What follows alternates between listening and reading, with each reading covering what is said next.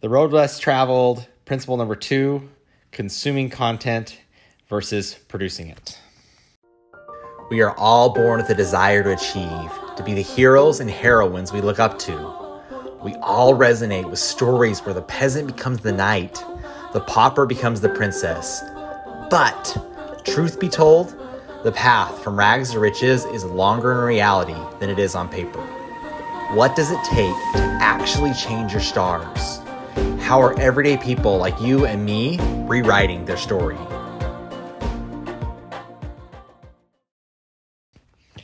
Hey guys, hope it's going well. Hope, hope all is well in your life. And if it's not, well, that's okay. That's when that's when you learn, when you grow, and it sucks, but you push through it. That's I went on a run this morning. I've had a stress fracture in my left leg and uh, put me out for six weeks.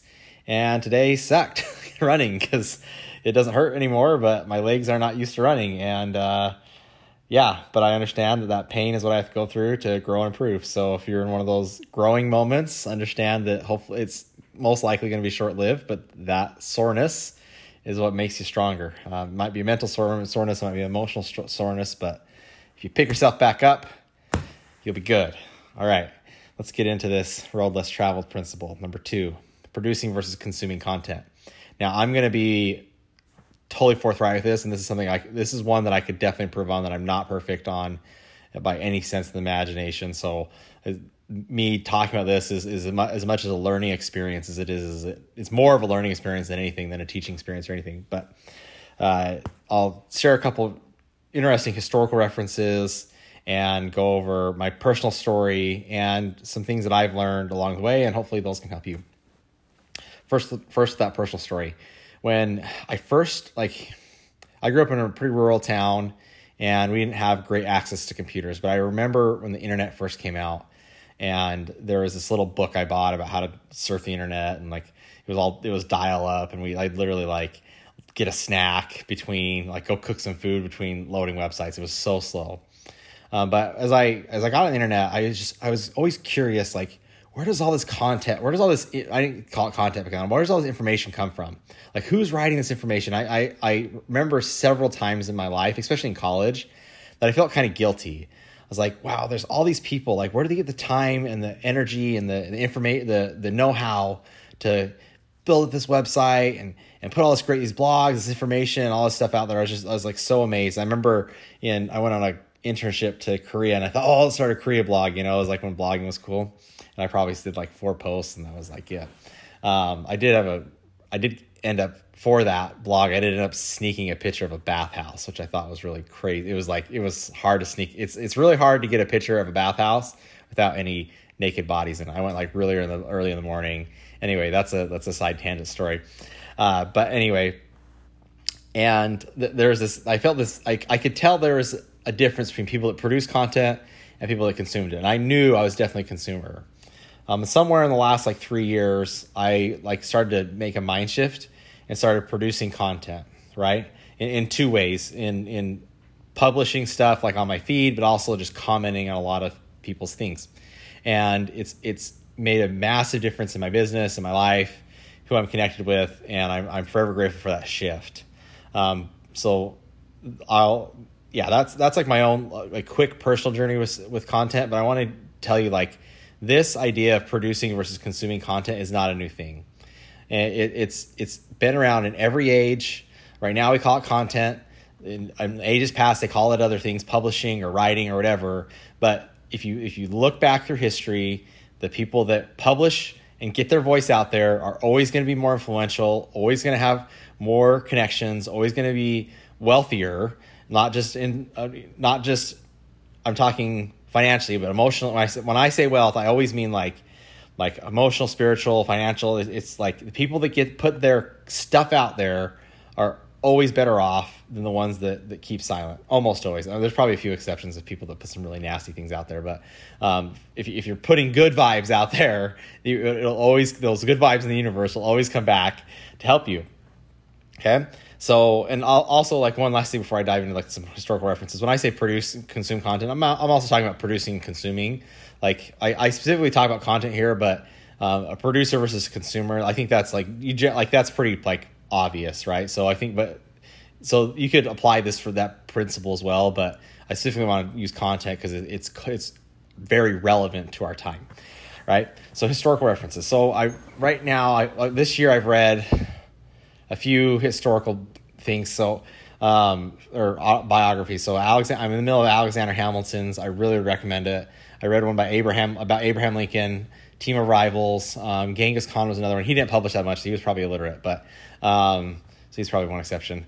But uh, the I don't think he was literate, but actually he did have he did actually have a secret history, even though he couldn't publish a lot because that was writing wasn't his strength. He did have like scribes falling around everywhere and and write everything he said, which is really interesting. Um, anyway, the uh, and I lived in Charlottesville this last year, and was around Monticello a lot, and it. Oh, and I yeah, anyway, i am not going to just list off all the biographies. You're going to get bored, but it, it was it's one of the common traits among all these people was their ability to just publish a bunch of stuff and keep it going long long for a long long time for decades and I thought that was really crazy. Um, so Alexander Ham, well, if you watch the the musical Hamilton, like one of the songs is like, or I don't, I don't quote me on this. He's like, he's gonna he's gonna write himself into the history, like he's gonna write himself out of his troubles, or write himself into success, or write like he's got to write. That's like that's his way. That's his medium for success, you know. And then sometimes it got him in trouble. More often than not, it didn't, you know.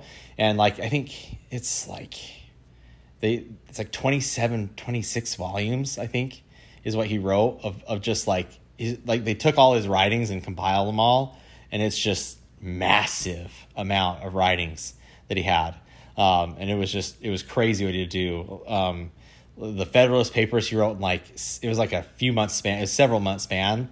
And they're like one of the most influential treaties on like the constitution like probably the most influential treaties like or like filter on the U.S. Constitution, how it applies to society, and he like wrote most of those in a very very quick span, among doing other running a law practice and all sorts of other things, and uh, it's it's fascinating to see how that his ability to publish made a huge difference in, in, in his life. Thomas Jefferson, who was a opponent to Alexander Hamilton for most of their lives or much of their lives, was also like very very active in writing. I think if I remember right, it was like 18,000 letters or something that he wrote in his life. Like he just wrote to people like crazy and even had like this machine that he invented or not, improved on he invented improved on that when he wrote it like had it tied to another pen and it copied everything he wrote. So, there, wasn't as much duplication of letters. But it's just really fascinating to see oh, abraham lincoln's the same way. Like one of the, the interesting parts of abraham lincoln's presidency bid was all the other men were like already influential in politics, and Abraham Lincoln was definitely the dark horse. But like he just went, er, he just like speak and he spoke all the time, and like like everybody uses like his past lectures or like um, not lectures um, speeches, and he made sure those were published in all the papers, and like he was very active in getting his voice out there. And I know that make you're like well, duh, it's politics, election, but actually back then that wasn't as as relevant, you know. And he was able to use his his his published word and like these lecture series to help get his voice out there, and it, it helped him win the presidency. And so, a lot of time, like it's so easy. I mean, back then especially, like it was so easy just to be quiet instead of like write, you know. And a lot of times, I imagine back then too, like a lot of these people were they, they had very controversial debates and had, wrote very very controversial things that got in a lot of hot water a lot of times, um, even though they were they were good values, right? Like um, Alexander Hamilton was like an anti-slavery, and a lot of people didn't like him for that, but he wrote about it anyway. And so I think the tendency for us even nowadays, for any any age, is to just want to sit back in the comfort of our own minds and watch the world happen you know, and that's most of us. And so even nowadays with the ease of which we can get our voice out there, there is still a, a huge dearth, a huge famine of actually good content. Like people sure can post on Twitter, like comment on stuff, but very little of that is actually of, of value, right? um, as, as like conglomerate data, it's a value, but people just individual like rants and rate like rants on social media are not. And so I, I think there's a strong case that if you if you want to get ahead, if you want to network with good individuals, if you want to put your ideas out there and be an influence, you have to publish consistently, like every day, consistent. You know, like anybody can start a podcast. Like I've had at least two, probably I three people. I, know uh, three people that have reached out to me that asked about podcasts.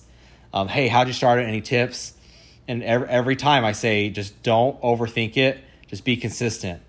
You know. And in the, I most of my podcasts have in the solar world, and there's a couple of people that have consistently done theirs, but most people haven't. Um, they'll get like 10, 15 episodes in, and they just quit. You know, and so like their viewership doesn't go up. They don't have as much influence they just, they just quit, you know. And they put all the like some of them put together these amazing studios. They made everything look great, but because they weren't just the like the most important thing was content, not quality, right? And so like I literally record this from my iPhone in like my living room. Hopefully, when it's quiet, you probably hear my dog bark sometimes. But I understand that like it's it's imperfect, it's not great, but that's how I'm learning, and that's how you learn, and then we learn together, and that helps both of us but if I was silent, like nobody gets helped. Like there's no value in silence, you know. And so, or very not there's there is some, but anyway, there's no there's very little value in not publishing. I should say that. And so, like as you contemplate where you're going in your life, as you, as you think about, as you set goals to what you want to get there, like publishing needs to be a part of that. Put, producing content needs to be a part of that. And yes, it's going to be awkward. Yes, it's going to be tough. Yes, you're going to have people blast you on social media. Like, yes, it's not going to be fun, right? Unless you really like that stuff, and then it'll be fun. But and sometimes it is really fun, um, and sometimes it's really scary because people just like are really really blunt on Facebook, and you, there's no or wherever, and they, there's no filter. Uh, but the more you put out there, the more you get back in positive growth. So think about what you can do to just put yourself out there to provide a little bit of value to people. And and if, if you're if you're struggling figuring out what to post or or whatever, you know, you feel you're not artsy, you're not creative, a great way to publish is just comment. Comment on people's stuff. And you know, we we were born with one eye, or, or you know, with one eye. We're born with two ears and one mouth, and that applies to social media as well. So if you're worried about where to start publishing, just start commenting on every people everybody's stuff, and you'll be surprised the influence you get. So producing versus consuming, limit your consumption, follow your product or double down on your production, and you will be on the road less traveled.